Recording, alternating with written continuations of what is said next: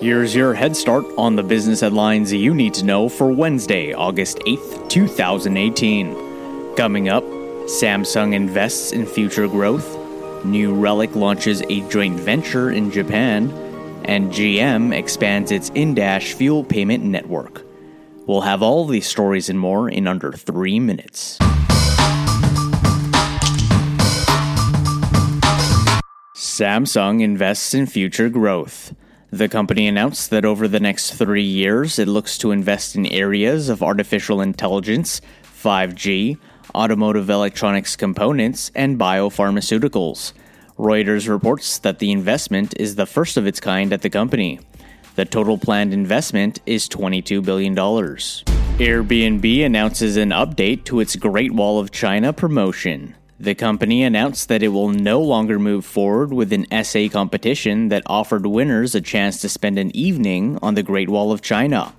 According to the BBC, the decision to pull the competition was partly due to concerns to potential structural damage and lack of approval from authorities. It has since stated that it will focus on working on a range of other China destination experiences. New Relic launches a joint venture in Japan. The company stated that it has signed a definitive agreement to establish a new joint venture in Tokyo, Japan. New Relic will be working with Japan Cloud, a company that has led successful Japan joint ventures for companies looking to establish a presence in Japan. Its clients include Salesforce, Concur, and Marketo. The partnership looks to help New Relic meet the demands of a growing number of Japanese companies that are looking to solve business critical issues around mastering the complexity of modern software. General Motors expands its in-dash fuel payment network.